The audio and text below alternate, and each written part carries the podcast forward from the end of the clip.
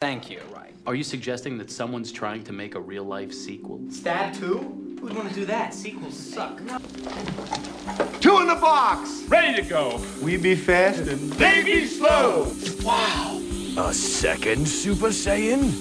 Second in order, perhaps, but by no means in stature. Your fight is with me now. and when I kill you, I will have killed the last Jedi. Man, I can't fucking believe this.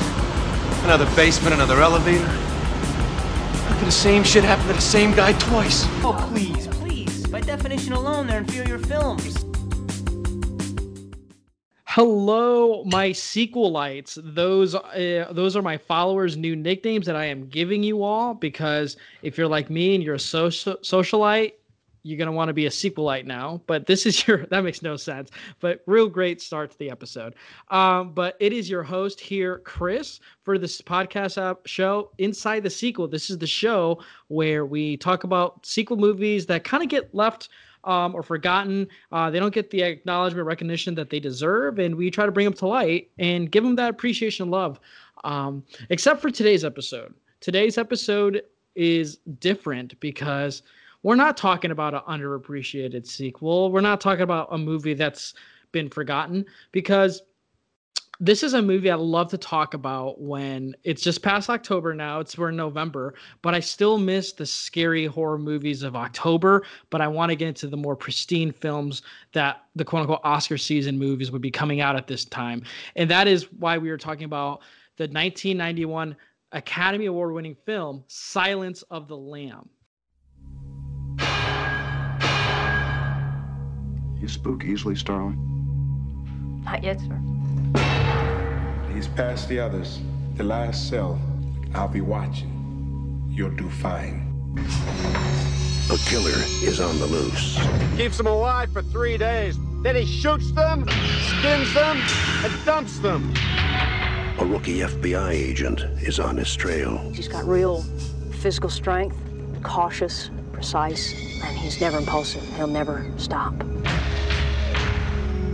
But in order to track him down, she'll have to match wits. I'll help you catch him, Clarice.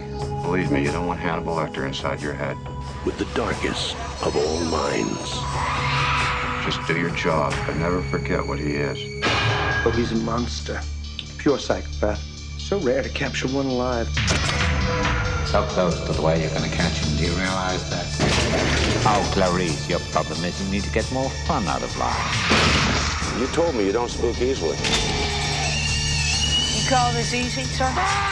Lecter's missing hand arm. Man's a raving maniac. Who knows what he'll do?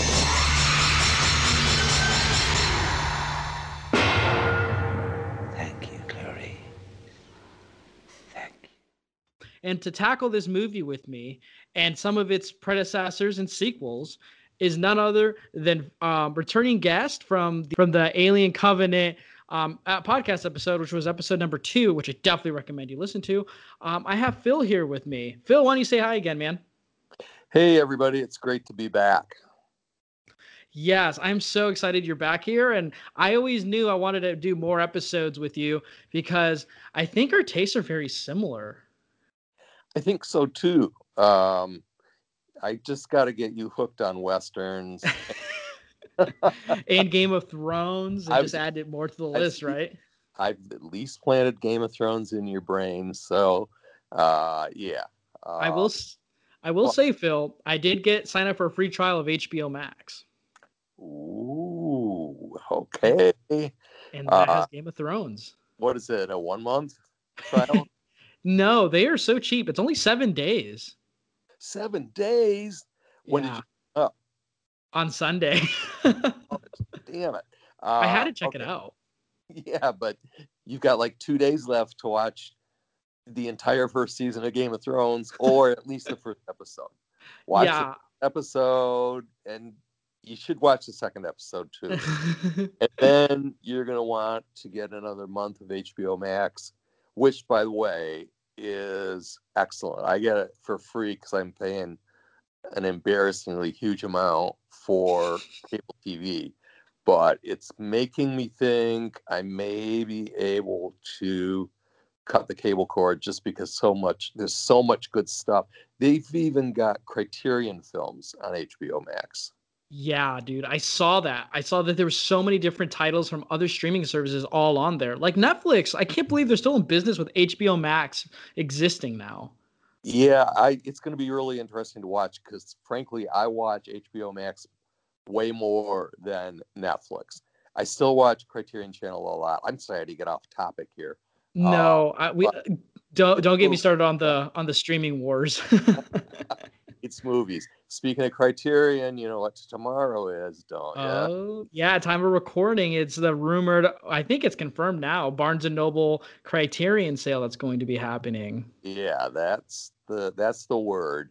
Uh, I was reading on Reddit. A couple of people said that they actually called their local store and placed an order that they're going to actually pay for tomorrow but you know they got the person to like put their discs aside so that they'll be able to blow over to the store tomorrow and pick up the goodies uh, nobody knows for sure yet whether the 10% member discount applies on top of the 50% but uh, i heard they're going to stop that now yeah, but the thing is i never signed up for it to begin with okay well then no great loss i've been able to get them to do it just by pointing it out, you know, like reminding them. Yeah. But so we'll see. But uh, like I said, that's way off the topic. So, well, let me ask you one question because this kind of does go with our discussion today. Silence of the Lamb has a Criterion release. Yes. Um, as long as well with the standard release, but I really recommend that Criterion release because it's gorgeous and the transfer is beautiful. Um, but did you buy during that Criterion flash sale that had happened? I think just a month ago. No, I bought it. I think I bought it a year ago during the November Barnes and Noble sale. Uh, do you normally buy like do you participate in each criterion sale that happens though because when that flash sale happened i kept thinking well i already paid for my arrows because that's what i wanted first and foremost during that sale so i was like well we have the barnes and noble sale and i mean they're going i feel like they're going down on the underside so it's like i'd rather give some money i guess to help them out longevity wise yeah, I picked. I actually picked up seven criterions during the flash sale.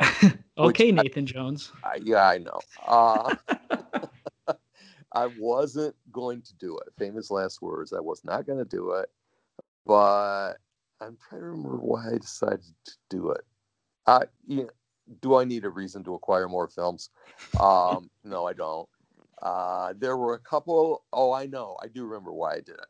Because much as I like to patronize Barnes and Noble, they often sell out of titles like within a day or two and you know online. And if your local store doesn't have the title then you can end up being shit out of luck. It's like like i i wanted i decided sort of late during the last one to get come and see. Oh. And by the time I decided I wanted it, I was actually in a store, not where I live, but um, mm-hmm. I had to drive. I just wanted to see what a store in a neighboring city had. Anyway, I had it in my hands, but I didn't know enough about it at that point to make a decision. Mm-hmm. And so I, mm-hmm. I, put it back on the shelf. Oof. And, and uh, two days later, I decided I wanted it, and it was too. So you know, it, I, I think part of it is the whole COVID hoarding instinct too. You know, you're, I, I end up buying paper towels and other stuff like that in bulk that I never would have bought in bulk before. And there's a part of my brain that's saying, oh, listen, if you're stocking up on paper towels, which aren't very exciting, maybe you need to stock up on movies too, which, yeah, I know. It's ridiculous. Uh, what can I tell you? But um, boy, am I on yeah. that train. it's like it's like just to, I budget just so I can get at least a month's worth of groceries, maybe, and then pay for my rent and utilities. And I'm like, the rest could be fun money, right? Not well, really, but like I try to, I like to pretend that's how it is because boy, does a lot of it just go to just films. well, yeah, and I've got to. I'm here. I am already talking about the Barnes and Noble sale, and the next month I'm going to try to convince you that I really believe it when I say I've really got to control that. But you know, you know, I'm not going to. Um, I have never bought a Criterion that I have regretted. Wow, uh, you know, interesting. Because yeah. I know I have. Well, I, I, any blind buys I do are because somebody like you or Daniel or somebody else. You know, I Mhm. watch a bunch of other guys on YouTube and women too. There's some really good female cinephiles who've got their YouTube channels going. Um, they like it. Then it makes me predisposed to like it, I guess. And part of it is, look, I paid 20 bucks for this. I damn well better like it. um, but anyway, yeah. So yeah, uh, getting circling the real long way back to your question. Yes, I bought the Silence of the Lamb Criterion. Um, I did think about it at first because my first I had not seen it in a really long time, and when I first watched it, I was solely watching it because it's like a creepy horror film. Mhm. In my mind, that's how I categorized it. But then I started reading all these reviews, and of course, everybody justifiably raves about it because it's an, it's an incredibly excellent film. It's not really just a horror film. We can get into more that more, but Mhm. yeah. So the review and it, the reviews of the release were just phenomenal. And you are right. The image is amazing. Um, in fact, I found myself when I'm when I was watching it again, I found myself thinking, that looks like 4K. I mean, it really is just incredibly good. So, and then, you know, all the supplements, the commentary track's amazing. I haven't even made it through all the supplements, but yeah, that's that's one of the crown jewels in my Criterion collection. Oh, good. Absolutely, dude. I mean, that booklet in there too is is a it's a pretty thick one, and I Yeah. love that. I do. Yeah, uh, I love when the production notebooks are in the releases. Not all of them have them. I notice a lot more digipacks have them um, to fill them up more. But uh, I love the Silence of the Lamb one because you get so much background information. And uh, Silence of the Lamb is a movie I love and I hold very near and dear to me. Um, and I always love talking about it and showing people the movie or recommending it because I think it's just it's a movie. I feel like it's for everyone. Everyone wants to be scared when they watch a movie. I feel like you know, growing up going to theaters, you want to be scared, you know, and like see a horror movie, and it's rated Yeah. R. But I think there's a like. It's timely. The acting is superb. The direction, like, there's no weak point in the movie for me at all. You know, No, and I'm in the same exact thing. I was trying to, you know, I watched all four of them uh, in like three or four days. Of course, I had to compare them. I had not seen Cannibal. Cannibal. I had not seen Cannibal, which I found surprisingly good. I I really actually liked that one quite a bit. Mhm. Um, I had seen Red Dragon, but it was a really long time ago, and it's it's good. It's not great. And then I'd never seen Manhunter, and I watched that one. And well, I already commented that one on that one in that little Twitter thing that I yeah, I saw that. Yeah. ago. But um, yeah, Silence of the Lambs is by far the best one of the franchise. I mean, it's sort of like there's Silence of the Lambs, and oh, then by the way, you can see, um, you know, you can see Anthony Hopkins in these other two other films. You know, not as good, but you know, it's, it's entertaining. But yeah. it's um, it's just like so far superior. There's just not a flaw. I mean, I, I was looking for something because they kept telling me, so, oh, you know, you fall in love with a movie and then you keep watching it and you can't see the flaws. And it's like, well, there really, there are none, hmm in my opinion. I mean, it's, it's pretty damn close to a perfect film, I think. Yeah, I would say so too. I was probably way too young when I watched this movie. Um, you know, I uh, the reason I saw it is because my dad. I don't know how the story makes sense, but I remember him always telling it to me in a way where he went to a theater and they were still showing like Dances with Wolves, you know, which won Best Picture in 1990, and then Silence of the Lamb came out in 91 and won Best Picture. I remember him. He was saying like he was at one of those those theaters where like they were showing like the previous Best Picture winner, and he wanted to see da- Dances with the Wolves. And my dad likes Dances with the Wolves, and he was wanting to see it in theaters, but um, he saw that they were playing Silence of the Lambs, and he said that sounds crazy. And the line for Dances with Wolves is long, so he just went into the theater that was playing Silence of the Lambs, and he watched it, and he said it was amazing and it was terrific. And he said he'd never been more scared um, in a theater at a time before. And uh, you know, I, I, think I watched it when I was in eighth grade. Um, and my grandpa gave me the book freshman year because I love the movie so much. Um, and I think like my fascination with quoting was from Anthony Hopkins in that movie. um, but I just absolutely fell in love with like even at a younger age, I could understand um, Silence of the Lambs kind of like tenderness in a way, while it's like super terrifying all at once. When you take it into a realistic like point of view, it's a very terrifying movie. You know, it's like oh. just beyond just being a horror movie. Uh, but the reason I wanted to talk about it today and have you on here, Phil, is because I've I haven't talked about these movies in a long time, and I wanted to watch something a little more pristine. And I'm being um, very loose with the term sequel for this movie. I know, but you know, it's my podcast show, and I want to talk about a movie I absolutely love. And you know, I know it's not as like un unknown like as some of the other movies we're talking about, but uh, it reminds me of kind of like, kind of like uh, Alien is a franchise where there's so many different installments and people like certain ones, you know, but we all agree that Sounds Lame is the good one, you know.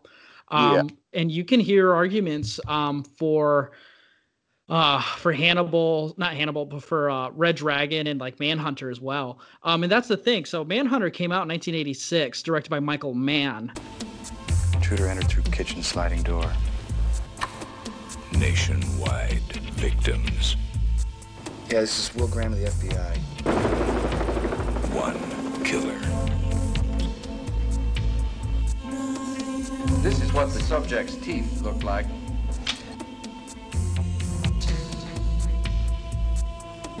Ever seen blood on the Moonlight Will?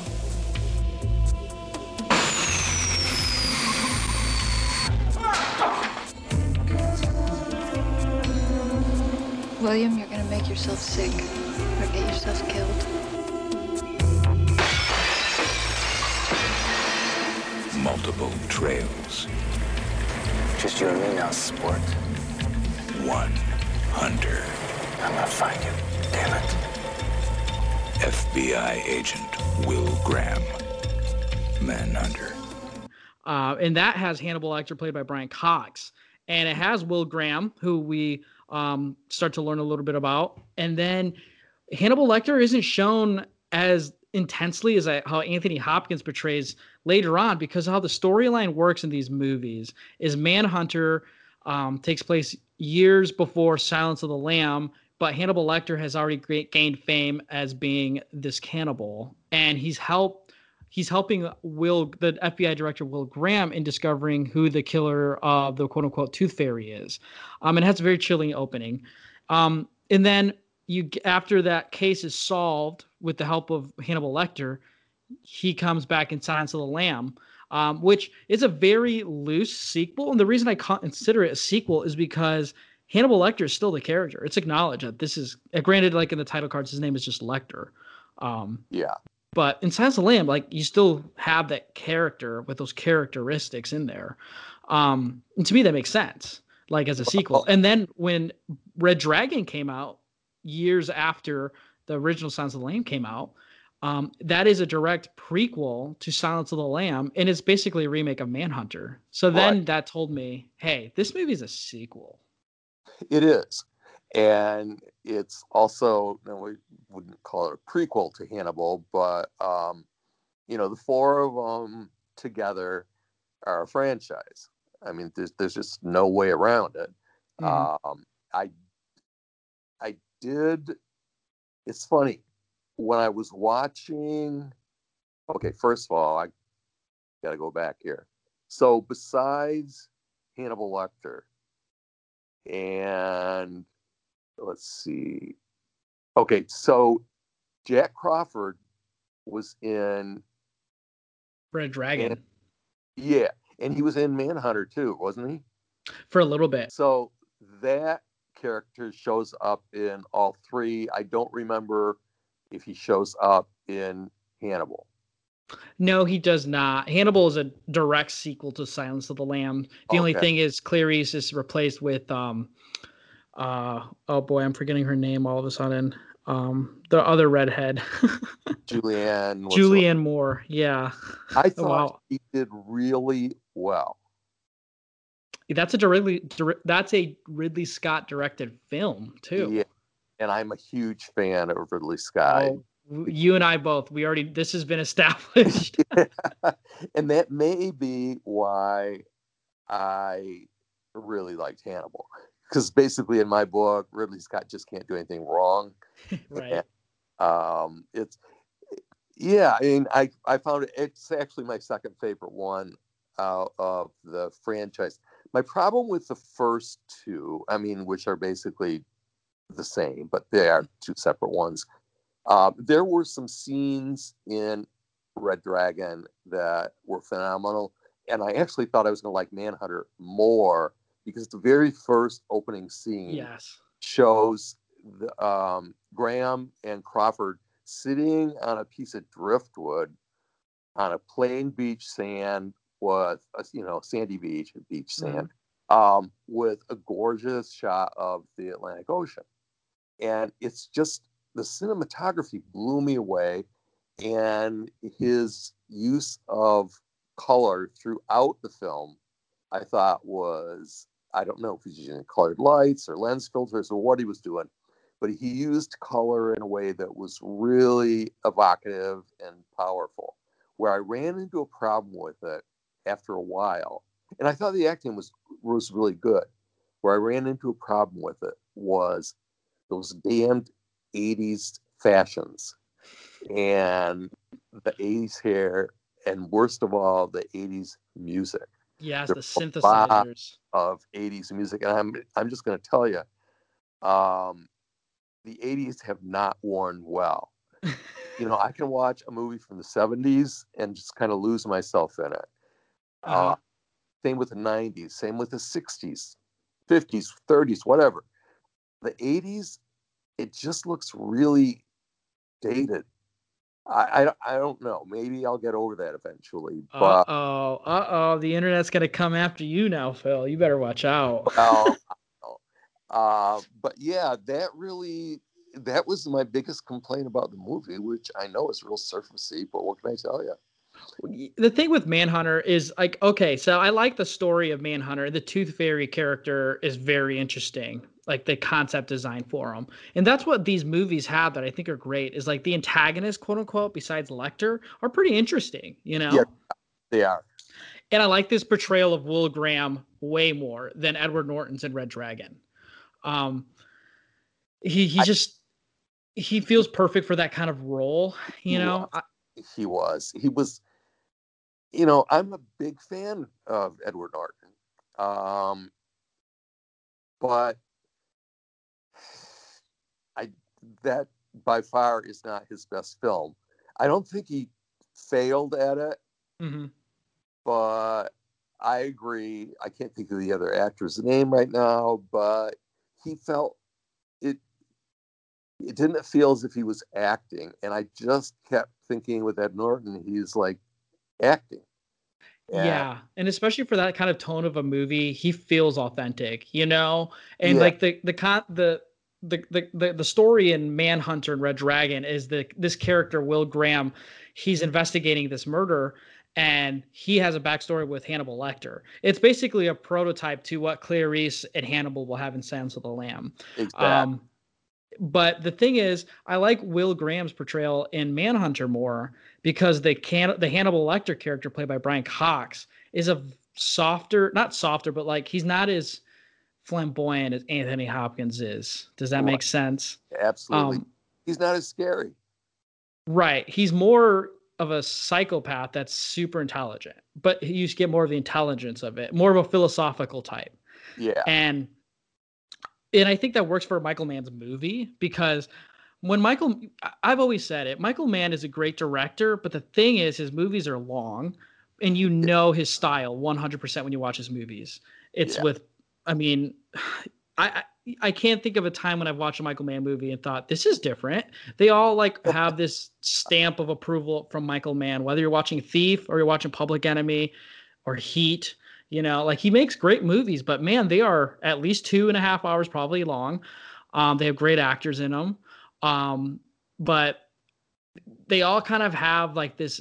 He can't get past the Miami Vice kind of style, you know. Well, and that may have been the vibe I was picking up on with the color, his use of color, which I actually, as I said, I actually did like, Mhm. but also the whole music vibe, the whole that whole part of it. It's yeah, the vibe is, is it's definitely depicted the same in most of his movies, I would say. and they his pacing is interesting. I wouldn't call it sluggish, Mhm. but it to me there were more slow passages than in any of the other three.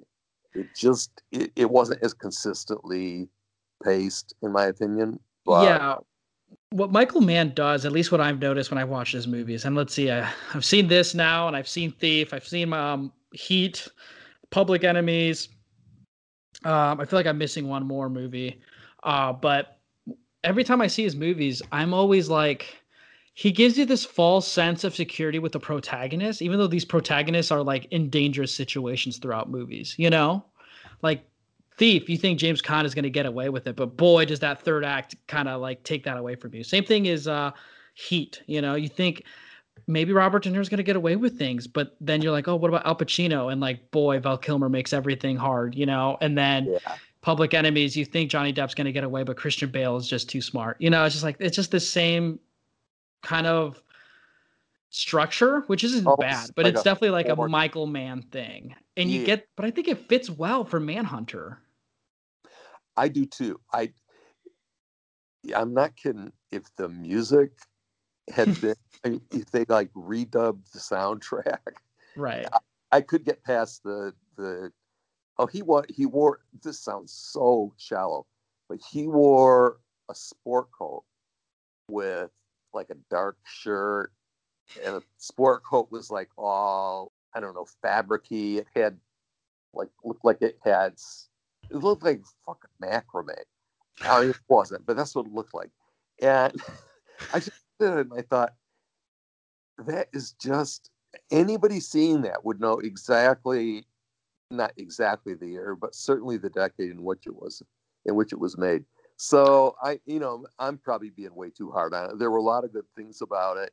I, I did think there were some really powerful moments in red dragon that overall made me like it a little bit more than manhunter. And Mhm. one of them was, and I'm sure you noticed this, um, when Will Graham goes to see Hannibal Lecter for the first time, and it has sort of a Oh.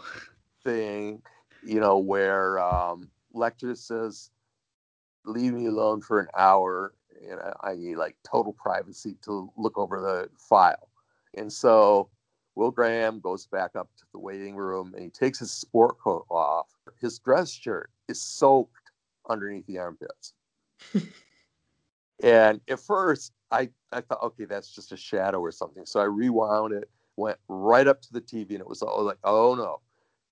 He was so terrified that he sweated through his shirt. And I thought, okay, that's I haven't I don't see that often, you know. Um and it was it was sort of subtle. I mean, it was subtle enough that I had to walk up to the TV to stare at it to make sure it wasn't just shadows. And oh no, he was, and it was like major. And I thought, okay, that is that's so much more eloquent than words or him having a terrified expression on his face. that's just like you know we can all relate to that. I I haven't done that very often because I haven't been face to face with Hannibal frickin' Lecter, but you know you could see why it would happen, and I I was really impressed with that. I don't know why, but I thought. Eh. Yeah, I, I think. That, see, that's what's interesting about this. Um, I don't know. It's basically the Lecter franchise at this point. He's I to me with Silence of the Lamb. If he just kept that movie by itself, it's you can compare it to something like 31's Dracula or Frankenstein or like you know these early monster movies because yeah. they're not necessarily in it the entire movie, but like man, like they are the most iconic parts of these movies. You know, like technically, um, the Doctor Frankenstein in 31's Dracula, or, or sorry, in uh in the Frankenstein movie uh, by James Whale, like he's not Boris Karloff's not in it as much as um Doctor Frankenstein. Same thing in um Lugosi's uh, Dracula, you know, and and a lot of these other movies, like in the movie's called Alien, but the alien isn't an alien nearly as much as um, Sigourney Weaver's character is, or any of these other things. But like Hannibal is barely in Silence of the Lamb, but he's because it's all about Clarice and it's about this this murder mystery, which I think is great. But that's when I think that's when I rewatched Silence of the Lamb. That's when I really thought because now that I've seen some of these movies now, I'm like he really belongs in the pantheon of these kind of characters. Like I think with pop culture, he's more relevant because people love to quote Hannibal Lecter in Silence of the Lamb. But when yeah. you really think about just this movie by itself at that point, that's what you can compare it most often to. Now, for me, having seen some of these sequels and such as well earlier on, I can't just think of Silence of the Lamb as by itself. You know? No, no, I agree. It's you know when you were just saying what you said and kind of comparing to Alien as well as a couple of you know real early horror flicks. The thing about that they all have in common and I don't think I'm ex- exactly repeating your exact words, but what I'm what I'm hearing and what I'm thinking is even when you don't see Lecter or the other, you know, bad guy, the titular bad mm-hmm. guy, you're he's always in the back of your mind. You're just waiting for him to either appear or be mentioned or kill somebody off screen because that's that's like who without them there wouldn't be a movie. That's the whole and they, and they're the like constantly asserting their power just because they're such strong personalities. Mm-hmm. and you're right. I mean when you when you texted me that you were like comparing it not comparing it but seeing similarities between it and the Alien movies, at first I thought, what? What? But as you just explained it, you're right. You don't see the alien, but you never forget about him. It's sort of mm like he could appear at any moment and he is totally lethal, or she, whichever, and out of control. And there'll be at least one dead person at the end of any scene with him in it, which isn't exactly true with Silence of the Lambs. But then he sort of makes up for it in that scene on the fifth, fourth floor or whatever it is of that big, where I mean that that may be one of my favorite sequences in the whole movie. Yeah, it's definitely a movie moment that never has left my mind ever. You know. Yeah. The, the, the the lighting, the score, the situation at hand is just so terrific, and the build up is such a great payoff. And it's the first time because I had seen this movie before even you know Texas Chainsaw Massacre, you know the quote unquote Leatherface, you know. Yeah. The one, I think the one other time I'd seen a movie where a character throws another person's face on them was probably Rob Zombie's House of a Thousand Corpses. I'm the one who brings the Christmas candy. Now tell me, Who's your daddy?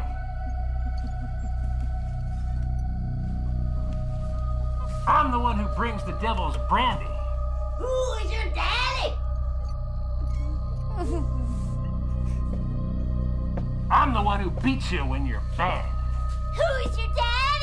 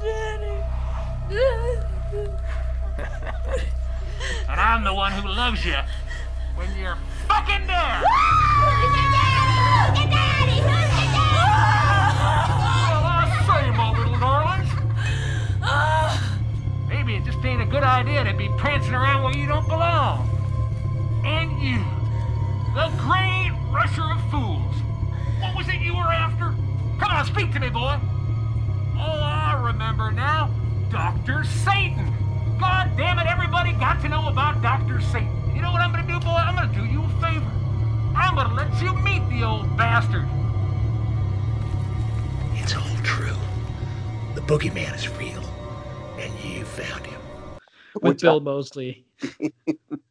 but yeah, um, I had forgotten that he actually like physically put put the other face on him.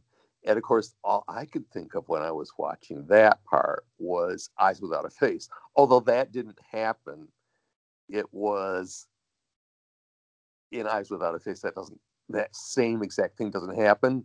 Mhm. But Oh gosh, but you're so right. I know where you're going with it, but you're so right. um, and which added to the horror because Eyes Without a Face. Oh my God, I think that's one that I don't remember where I heard about it. It might have been Daniel, but wherever I heard about it, it might have even been you. I don't. I honestly don't yeah, yeah. Daniel had me on for an episode where we did a Criterion triple feature on dark, uh, black and white films, I believe it was, and we talked about Eyes Without a Face. Um, Oh. and I had bought it and watched it, and I told him like, dude, you would eat this movie up, and he did watch it and loved it, and we're both such great fans of it. And I think most people who do end up giving this movie a chance and watching it end up loving it because it is terrific. It really is. But yeah, that's what I mean. That movie, Eyes Without a Face, made a huge impression on me because it's part horror movie. It's not just. I mean, there's there's so much there, and in that respect, I think it is sort of. I mean, it's nothing like overall. It's nothing like Silence of the Lambs, Mhm. but they're they are just sort of like a class above or a step above a lot of other horror movies because there's there's just so much more there than just a series of you know slashing scenes. There's nothing wrong with that. Don't get me wrong. Right. But it there is so much going on in both of them, and oh my gosh, it just dawned on me now as I was watching Silence of the Lambs. One of the things that I kept thinking about was Clarice was surrounded by men who were older than she was, and they were all trying to control her. Mm. Starting with Oh, her boss, Crawford, yeah. hmm and then the disgustingly creepy Dr. Chilton. Oh, Chilton. yeah. and within the like first three minutes of meeting her, he was hitting on her hmm and then trying to throw his weight around. It was basically treating her like a total incompetent. And then Hannibal Lecter made all those cutting remarks about her perfume and you know her cheap hmm purse and whatever. Uh, although their relationship actually became more healthy than her relationship with Chilton. Um, and that Chilton was such a, I mean, He's such a way- sleaze. Oh, he's a monster. Pure psychopath. So rare to capture one alive. From a research point of view, Lecter is our most prized asset.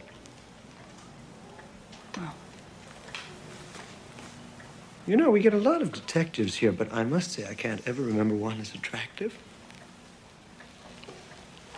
Will you be in Baltimore overnight? Because this can be quite a fun town if you have the right guide. you know, when I was watching it this this last time around, and he pulled all of his sleazy stuff behind the facade of you know all, all of his his suit and his education and all the rest.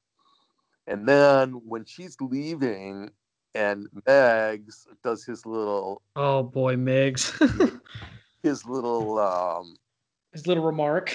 Well, his little remark, and then she's walking out, he tosses. I won't discuss the details, but you know, yeah, he's you know throwing a little bit of himself right into her hair, yeah, uh, um, which is so gross. Uh, that reminded me of that movie. There's something about Mary. I know I'm sick. What can I tell you? No, uh, I, I love it. It's it's just it's a movie. I think it it just for Academy Award winner, it people would be like, oh my gosh, it's so repulsive in some aspects, but I love it. Well, it it it freaked me out the first time I saw it, but I as I was thinking about it, I thought, okay, so that's disgusting, and Meg's of course gets his, his comeuppance, as Chilton gets his comeuppance later. Mm-hmm. But I thought at least Miggs is overt about his objectification of Clarice, whereas Chilton thinks he's being real subtle and smooth.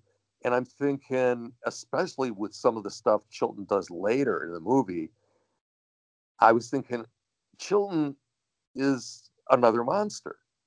He's just not as appealing. I mean, nobody can empathize with him at all, but Lecter you don't necessarily empathize with him, but he's charming. You know, there's a part of him that is appealing. That's not true with Chilton at all. Yeah, and, and what was I gonna say about that? I was gonna, um, yeah, Chilton.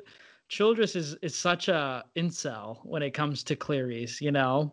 Like yeah. he's like, oh my gosh, my queen! Like you're so gorgeous. We've never had someone as attractive as you as this facility before. As soon as she rejects him and shows she's all business, he's just like, well, you know what? Screw you or whatever. I don't even like you. You know, like exactly yeah which yeah which is funny because like in these monster movies that are early on there's so many simp guys in these movies you know for these girls and then in these later 90s movies there's a bunch of like these incel toxic guys um basically men we got to do better right um but i just love when you think about Silence of the Lamb, I'm a, I'm I'm gonna say it here. Um, it's hard to like. I love doing this podcast, but I and I love sequels to death, but like another part of me is I absolutely love Academy Award winning um, pictures or nominated pictures. I love the Academy and the glam, but I love like the prestige of it all.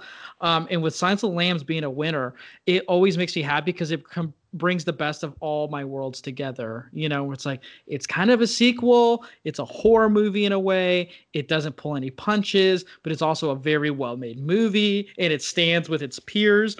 You know what I mean? Oh, and oh, yeah. uh because it's like The Exorcist was nominated for Best Picture when it first came out, and that is compared to the movies at that time is just like completely baffling. But it's such a well-made movie. Um, and I, I know some people don't like The Exorcist, and that's fine. I like it. Um, I think some parts don't work now, look at watching it, but man, every, I remember that first watch and absolutely loving it. Same thing with Silence of the Lamb. Um, and the other thing, so like we were talking about, you know, Red Dragon and Manhunter being like a remake. So like they're prequel movies in a way. Um, and Red Dragon, I would say, is just a straight up remake, just for the record, because I know Manhunter originally was going to be called Red Dragon based on the book from Thomas Harris, but the studios thought Red Dragon at that time sounded like a Japanese film, which I guess is kind of racist. And um, uh, they wanted it to change, so they decided to call it Manhunter because I guess you know makes sense to call it that in a way. But and then when Sounds of Lane came out, you know, from the book adaptation from Thomas Harris again. I mean, this movie broke waves. I don't even know if people saw Manhunter um, when it came out as much as they probably did when Silence of the Lambs came out. But I think it's a perfect storm, and that's why I think it's such a great monumental film. It came out 91, so the early 90s, and you're getting and it you know, you get so many like investigative things. So like your CSI movie like TV shows and your Law and Orders, like these early like criminal investigation stuff. Um, and then you get like the X Files, you know, that one's more sci-fi, but it's horror in its aspects and it, it has investigations. And I think like Silence of the Lamb in a way kind of brought audiences the fascination with forensics and I think it's it's I think it was successful in that way because part of this movie is Clarice digging up files and figuring. That's how you learn about Hannibal Lecter. If you didn't see Manhunter when this movie was first coming out, you will not know much about Hannibal unless you the characters had been talking about him, and then you find it through the investigations of what Clarice is trying to find out about him. Um, and I think that really ushers in a different era of like, just like entertainment in general, you know. Yeah, that's really perceptive. I agree with that. I had not thought about it that way, but I mean, it is, it, it, it is a whole bunch of different genres kind of rolled into one. Um, but you know, forensic, you know, like yeah, that's what do they call it? Almost like a police procedural. Mm-hmm. Um, it's also a psychological thriller. It's also definitely a horror film. Yeah. I think you can make good case that it's a feminist film. One hundred percent. So, which is why it has held up so well. It's, mm-hmm. I guess maybe that was one of the things I noticed about, especially the the first two, in comparison to Silence of the Lambs. Okay, so it was made in '91, which isn't that long after 1985, um, but it still look it doesn't look dated. did No, it doesn't. It looks great. at all. Uh, I didn't really pay that much attention to the cars because, car, well, you know, cars can date a movie for better or for worse. Um, sometimes it's a plus, but the fact that I didn't even notice them tells me that it was not an issue, and that gets to another thing that I think is very powerful. That film was edited perfectly. There is literally not a dull moment. And No. it's just i mean the pacing was just just right at least for me it wasn't too fast wasn't too slow um, you know the first time i saw it i missed some things the way you do the first time you see any movie Right. but it and i think by the second or third time i viewed it it was like okay not only do i know what's going on but i'm picking up on all the little clues all the little foreshadowings that were in there. And you know it i i like it when a movie is like that where you discover stuff the second third fourth viewing but it's not so obscure that you're still scratching your head after you've seen it five times Oh yeah, and I think the terror works throughout the movie as well.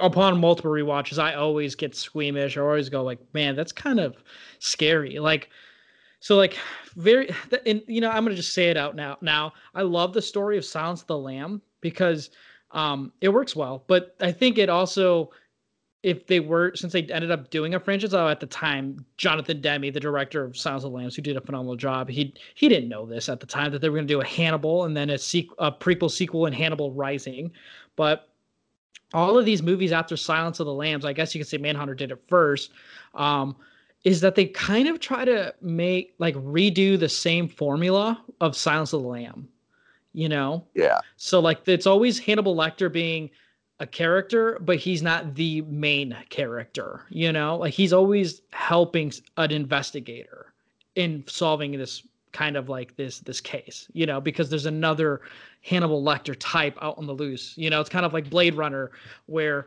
you know, it, it's it's it's a noir film where this guy is hunting the the even badder replicant, even though Yeah. there's replicants, you know. Um and I think that's a problem for these prequel sequel movies that end up coming out, like Red Dragon, um, more or less than what because Manhunter is a very similar story to Silence of the Lamb. I think there there's a lot more differences in it, but I think because Red Red Dragon has Anthony Hopkins in it, and it's just trying so much to do. It's kind of like these. This is a movie for people who didn't see Manhunter, but I'm gonna make it so close to what people had seen A Silence of the Lamb. Does that make sense? Oh, Um, I completely agree. It's basically the same story, um, with, and they actually use Doctor. Yeah, so Chilton was the same actor, and of course Anthony Hopkins. And what so, Mhm. what stuck out to me? This is another thing about Red Dragon because it was made after Silence of the Lambs, of course. And so Dr. Chilton, even though it was supposed to have taken place before Silence of the Lambs, doctor Mhm. and Anthony Hopkins both looked older and a lot heavier, like a lot Yeah.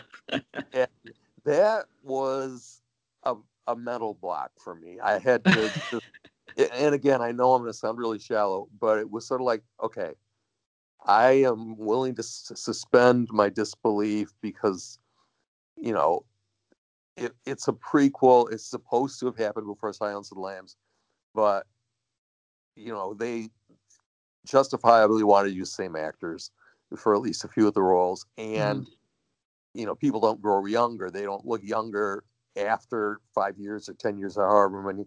What When are you talking about? The Irishman did that. I haven't seen that yet. Oh boy, they're talking about a Criterion sale. Pick up the Irishman, man. They did you know that Robert De Niro and Al Pacino and Joe Pesci all look young now Compared to what?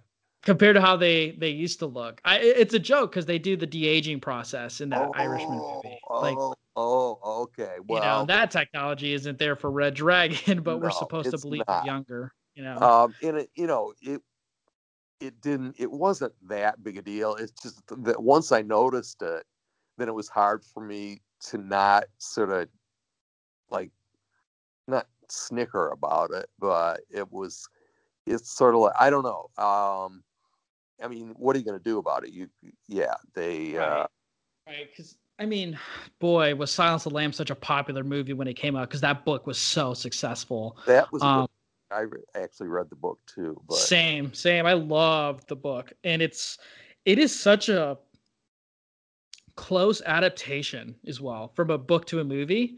It's pretty darn close. Like I know Thomas Harris had some issues with the movie, but I mean, what author doesn't have issues when his, their book becomes a movie? Um, but there's a lot of similarities to it, which I enjoyed. Um, but yeah, I think Red Dragon, it's keeping it in this Hopkins universe for the Silence of the Lamb movies with this Lecter character because Red Dragon came out a year after Hannibal, which came out in 2001. And that one feels like a truer sequel because at the end of Silence of the Lambs, when Lecter escapes and chows down on uh, Chilton, he escapes and changes his name and face um, to um, someone else, and he's just he's also a doctor, but he's in Rome now, and this is when like the lore of Hannibal kind of expands, which I like. That's why Hannibal I think works I think a lot better than what Red Dragon does, which I don't think most people liked Hannibal.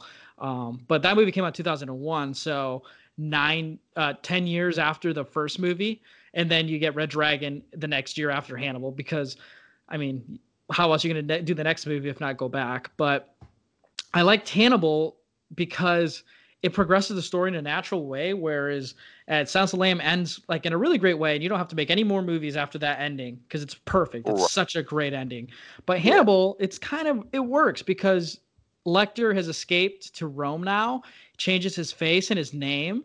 Um, he keeps the nose, and um, he lives in Rome now, and he he's doing pra- you know doctor work still, but he's hiding. And um, man, the makeup in that movie is so good. Um, and Julianne Moore is, you know, here to do some like basically what Clarice did in Silence of the Lambs in a way, you know, but it, it feels different. And that's what I liked about it. I feel like Hannibal probably didn't do well, and people wanted like, why don't you just give me more kind of Silence of the Lambs in a way? And then they just decided the next year to do Red Dragon and basically a prequel, but it almost exactly close to the same as what a Silence of the Lamb would have been, minus the good stuff, I would say. I agree. Um, but then you get Hannibal Rising in 2007. So Ah. six years after that, which is insane that they were still making these movies. I have not seen that one. What's your opinion about it? Um, I've actually only gotten like a quarter of the way through that movie. Um, it takes. I just do know it's an even earlier prequel movie, so it takes place before even Manhunter because it talks about Hannibal's rise, like his his his childhood and his um his and it's a not Anthony Hopkins uh film, and it's about him during World War II and like how he was educated and he grew up and his first taste for flesh and such, and that's all I kind of remember. Um, oh. yeah, it's not very well made. um but Hannibal, I thought was a pretty serviceable sequel.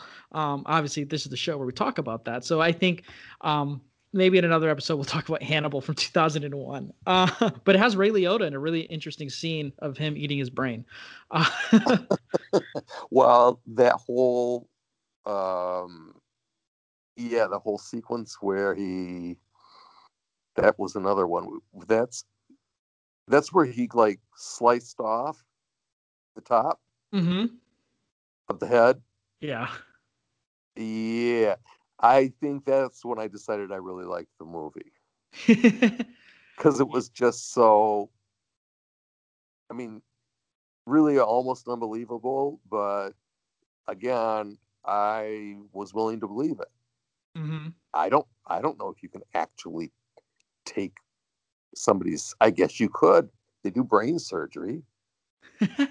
it it's just it was so freaking weird. I mean, it it made me think, okay, this is really cool. I like this, and I did. I do think that Julianne Moore did a really good job, and I liked the chemistry between her and Anthony Hopkins.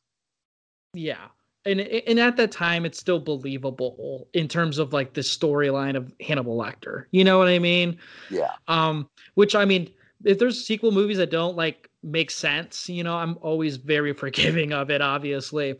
Um, but Silence of the Lamb, it, it, feels different. I can't compare Silence of the Lamb in these movies um, with like something of like a Friday the 13th or a Nightmare on Elm Street, you know, where like retconning and moving on from the next movie in the timeline, you know, it doesn't matter because the movies are really fun and they're great, you know. With Silence of the Lambs and the Hannibal, I guess, franchise, I feel like there has to be a little bit more effort put into them because I think Silence of the Lambs is just such a monumental film, you know. It really is and it's yeah, it is. It's it's one of those movies that's I mean, one of the definitely a totally worthy winner of best picture, which as we know is not always the case. Yeah. Um, and I mean, well, let's say it. I mean, sometimes the Academy just nails it, and mm-hmm. sometimes they don't. But yeah, that um, that's a movie that I mean, you can just watch it as many times as you want to, and it gets better each time. And you are right. You said earlier the the terrifying scenes if anything, to me, they become a little more terrifying because even though you know what to expect, even though you know what's coming, you're able to actually pay attention to some of the details that you may not have picked up that add actually add to the horror. Um, that you were so overwhelmed by the horror the first two or three times. That's all you could take in. But on on subsequent viewings you can focus in on some of the little things that make it even more terrifying i don't know if that makes any sense but. Uh, i mean kinda. I would say it does because um, talk about a movie that fits so much iconic cinema inside one movie. Like so many quotes so many scenes you know so many parts of a movie that get copied in other adaptations later on. Yeah. I just think like I don't know how they could have done that, but they did, and it it's it works so well. Um, you know what was interesting though, um, about Silence of the Lamb was that it was released on Valentine's Day. oh my god! when it first was released, which is one, one, it's crazy to think a movie like that would be released on Valentine's Day. But the second thing is, it's right before the freaking Oscars. in the grand wow. scheme of it. Wow, I wasn't aware of that at all. Yeah, that- it's it's like okay, what do you watch during like Valentine's Day? Like you could watch, you know, My Bloody Valentine, but you can also now watch Silence of the Lambs. Yeah. Well, you know, I mean, there's plenty of red in it. that um, scene, that scene on the in the, I don't know if it's a courthouse or wherever it's in. I think it's in Tennessee. You know, where they are holding him after he's been lugged down there by Chilton to talk to the senator. You know, the female senator, and then instead of just flying him back, they put him in that little like, you know, jail cell, and he is now I've lost track of what I was saying. Oh, he okay. And this brings up a question. This is when he finally uses that little teeny metal piece from Dr. Chilton's cross ballpoint mm-hmm. pen that he obviously snagged off of it when Chilton left it in Lecter's cell. Right. So what I want to know, where did Lecter hide that little metal piece on his person for all that time? Oh, he left it in his mouth, I think, didn't he? He kept it in his mouth for that whole time because I mean, I don't know. This is a guy who uses his bare teeth to like eat flesh. well, yeah, that's a very good point. Uh, yeah, I mean, and he was a he was a doctor, so he could have like shoved it under his skin somewhere, and you know. But I mean, he would have had to. You, well, maybe they maybe they didn't search him like body search him. Maybe they just slapped that, you know, that mask on his face, and figured he was immobilized. And, oh God, that no. mask is beautiful. I love I- it. it's just Uh, one year I dressed up as Hannibal Lecter for Halloween. I had the mask. I wore. I had like the straps around me. It was great. Daniel was dressed up as Jason, and our friend Seth had dressed up as Ash from Evil Dead, and Staff Daniel's wife dressed up as uh, Freddy Krueger. It was a really fun um, group. there might be a picture floating around somewhere of that. that sounds classic.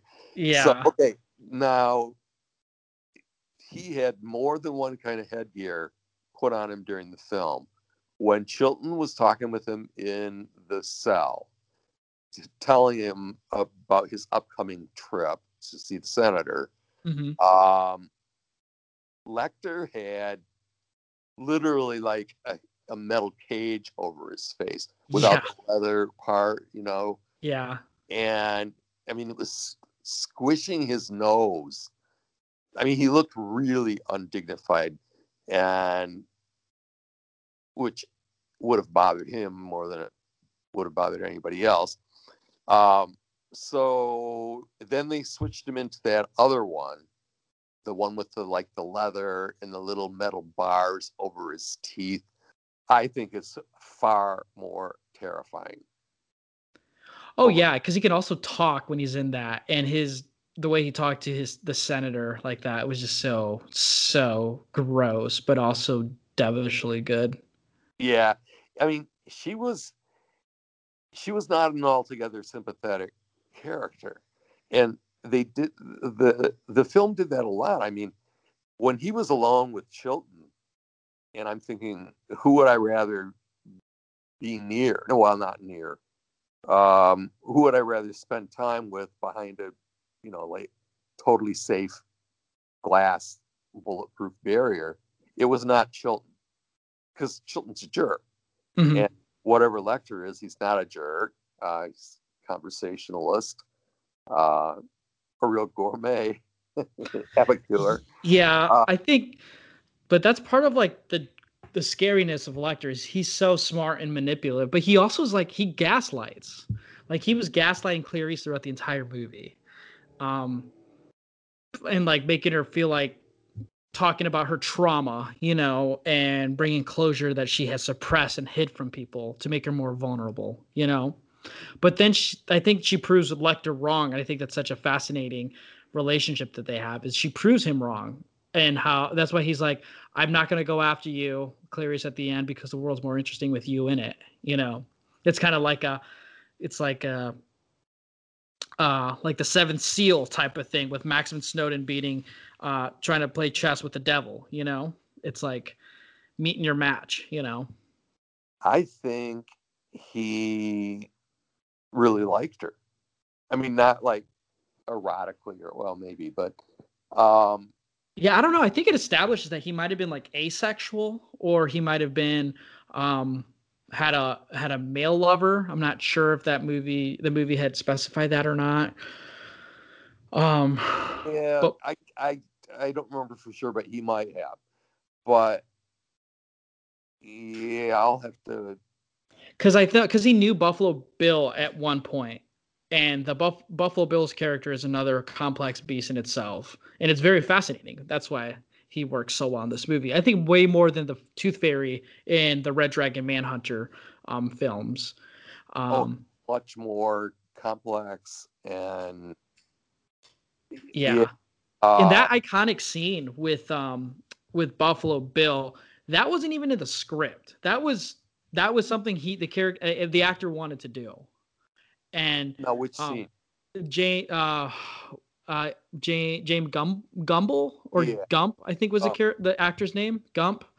Um he wanted to do it and it like because if I remember correct, he thought it was like more authentic to the character.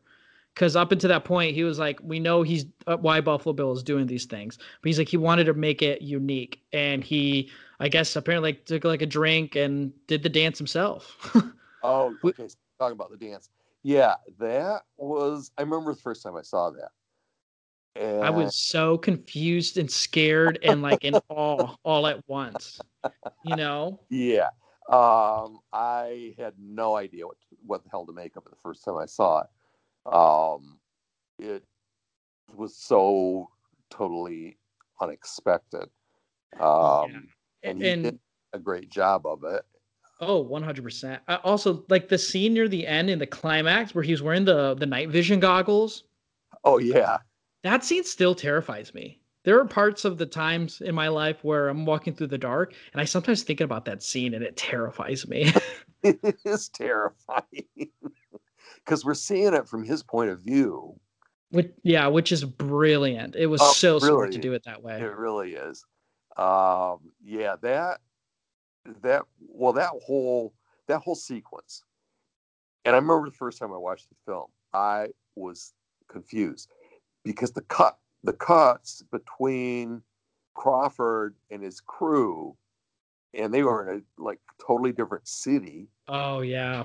And but we didn't know yet that the house that they were approaching, you know, they had the box of flowers and all that. Mhm. As far as we were concerned, that's where James Gumb was. Because they were cutting back and forth between the interior with James Gumb and mm-hmm. the exterior with Crawford and his gang, who were like several hours away, I believe. Yeah. And we, as the audience, had no way of knowing that we we thought they were there like seconds away from saving the situation. And then all of a sudden it became clear, oh, they aren't where they need to be. And Clarice is in a whole boatload of trouble. Um, but yeah, that that is shot really that was shot really brilliantly. And then the whole interior, his where he lived, I mean, oh my god, the details. It was so like rundown, but there was order to it because he had imposed this weird it was like a shrine to his transformation. And then of course the whole metaphor with the transformation of I think they were actually moths, not butterflies, but whatever they were. Um, and his transformation, you know, from his current form to his new form. Oh man, there's just so much in that movie. Mhm. It is so great. I love this movie. Just talking about it, I just I literally can picture the scenes in those movies, and that's why I love it, and that's why I want to just talk about it because, um, yeah, we know Silence of the Lamb is is a great, wonderful movie, and and it, it has the accolades to prove it, the critical reception, the pop culture references to for it. Um, but you know, I think that's good to like sometimes these movies that are well regarded to take a moment to also appreciate them again. You know. Oh, um, and especially when you think about sequels and like on this show we want to highlight you know the the movies that don't get the deserve or recognition they got initially or now and you know for sure but man like there's there are times where it's like man can we just like appreciate silence of the lambs for a quick second again please because it's never a bad time to um and especially since now we're not getting an Oscars, or I don't know what they're doing for the Oscars, you know, and especially after the heels of watching Scream 2 um, this past month on one of our episodes, and that scene where they talk about um, sequels being surpassing um, the originals, and yeah. the Olyphant's character talks about um, The Godfather Part Two, you know, the Oscar-winning exception, and I'm like, yeah, let, that scene has always got me thinking. Let me think about sequel movies that have won Best Pictures, and there's not that many, but boy, like I mean, once I started putting it together, that like, oh, you know what, Silence of the Lambs is a sequel because if you just think about it, a lot of times most people might think of it as like Silence of the Lambs and then Hannibal and then Hannibal Rising, you know. Yeah. And then they'll be like, well, but then there's Red Dragon, which is a prequel sequel, and it's that weird gray area, you know. Yeah. Um, but I think it belongs up there, like up there with Godfather 2, you know, Re- Return to the King. Um, you know, we've had a few nominated ones throughout the years. I mean, you get like Toy Story 3, um, that was up there. Technically uh, i'm trying to think of a few off the top of my head without the research because that's the poor host that i am. Um, well you can't research it too much or it's not fun. That's right that's right. Um, uh, but boy like i just when i was like talking to you about wanting to do this episode i just was like can i just have a, an excuse on this show just to like gush about a well-regarded movie that i absolutely love you know absolutely i I totally agree. Um, and I mean, it meets the criteria, and it's, I mean, it's just such a, it deserves a little conversation. Let's just put it that way. Yeah. And I'm really glad you said it because the last time I watched it was when I got the Criterion, which was, I believe, about a year ago. So it'd been about a year, and sure enough, I'm watching it. And it's like I'm discovering new stuff, and then I got hooked into going back and you know watching the other three. But yeah, um, I'm really glad you suggested it. I I I enjoyed watching it, and it's been a lot of fun to talk with you about it. And you're right. I think we do have a lot of common things that we like about movies, and that's always fun. So, yes. And for those who are listening, if you're interested in like seeing these movies, um, Silence of the Lamb, like Phil and I said, you can get a standard Blu-ray, which isn't bad, but I really think it's worthy of the splash to get the the Criterion edition. It's really gorgeous, um, and you can get that up with this upcoming sale coming on for the whole month of November. Um, and then for Manhunter, you can get it as a scre- uh, Scream Factory release. Um, I don't know how else you could really get it. I, that's the only way I've ever known you can buy the movie um, through a Blu-ray release. You can stream it, I'm sure. Red Dragon and all the other films you can also get on Blu-ray. Now, honestly, uh, I didn't know it till recently, but Hannibal has a Kino Lorber release. Do you know about that, Phil? Yeah, it's 4K. Yeah, uh, I was surprised. I, I mean, I don't know if I'd splash the money on I, Hannibal like that, but I mean, if you like the movie, it's not the worst movie ever. Um, it'd be cool yeah, to have it in your shelf. I don't own it, and I think what I'll, I'm trying to remember how I watched it. It must have been on some streaming service. I, I, think they're on Netflix. Honestly, I, I remember them being mostly on Netflix. I know Red Dragon's on Netflix. Hannibal's on Netflix. I could not find um, Manhunter free, so I bought it from iTunes. It was like six ninety nine or something, and it's you know I like my physical media, but it's actually a really good HD streaming you know release, and I'm glad I bought it because I've actually gone back to it. I I don't generally rent them on the off chance that I'm going to want to go back like three weeks later and look at it Mm-hmm. and rent it. That's sorry, you got like 48 hours to watch it and then on. Um, so anyway, yeah, uh, they're all readily available one way or the other. Right. And that's what's great about this franchise. You can get access to these very easily. Um, but yeah, Phil, thanks, man, so much for giving me the time um, to get to talk to you about this and pick your brain on not only just, you know, the series in general, but like, you know, like the Criterion sales coming up. And I know you're such an advocate on that on Twitter. So um, where can people find you um, on Twitter if they want to check out what you're doing? I am Philmart 4. and I definitely recommend people needs to follow you um, because you you know your reviews are pretty good and you're always keeping a um, an ear to the ground on what's coming up and always persuading us to buy movies and boy does it usually work. um, but yeah, I really recommend my listeners um, tonight to check out Phil's Twitter. It's always put on the link down below.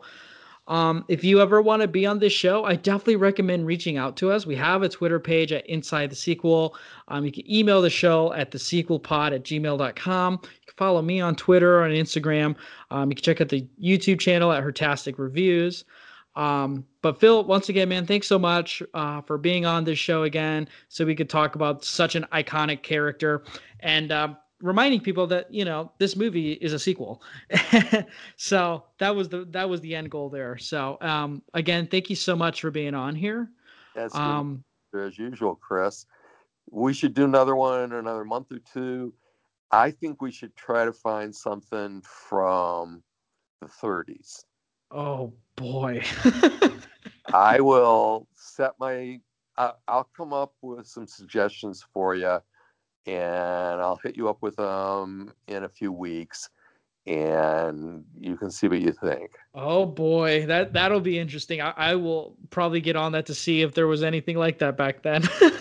there um, some that I know of for sure, but I'm gonna have to go back and do some homework. And um, yeah, it's uh, oh one that comes to mind right away. There were a bunch of Thin Man movies.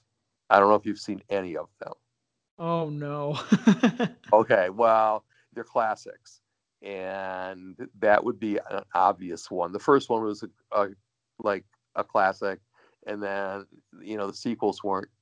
They were really popular, but there were quite a few series movies like that, especially in the 30s and the early 40s, where it would be the same cast. You know, they do the first movie, and then they'd like have subsequent adventures in the next movie. So they're definitely sequels. oh, interesting. Yeah, there's I would love. whole, like decades back there that, that can be un what's the word I'm looking for dug up. So I will start searching around, offering some suggestions.